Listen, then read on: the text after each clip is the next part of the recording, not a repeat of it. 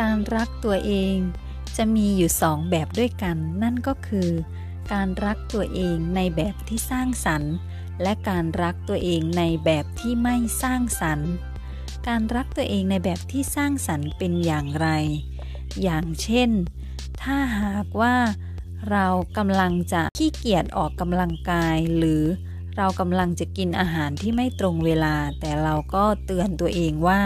สิ่งสิ่งนี้ไม่ดีและไม่เป็นประโยชน์ต่อสุขภาพของเราเพื่อเป็นการรักตัวเองอย่างสร้างสรรค์เราก็จึงละลดหรือว่าเลิกพฤติกรรมเหล่านั้นและหันมาออกกำลังกายอย่างสม่ำเสมอหันมาทำให้ตัวเองรับประทานอาหารได้อย่างตรงเวลาในทุกๆวันอย่างนี้เป็นต้นนี่ก็คือการรักตัวเองในเชิงสร้างสรรค์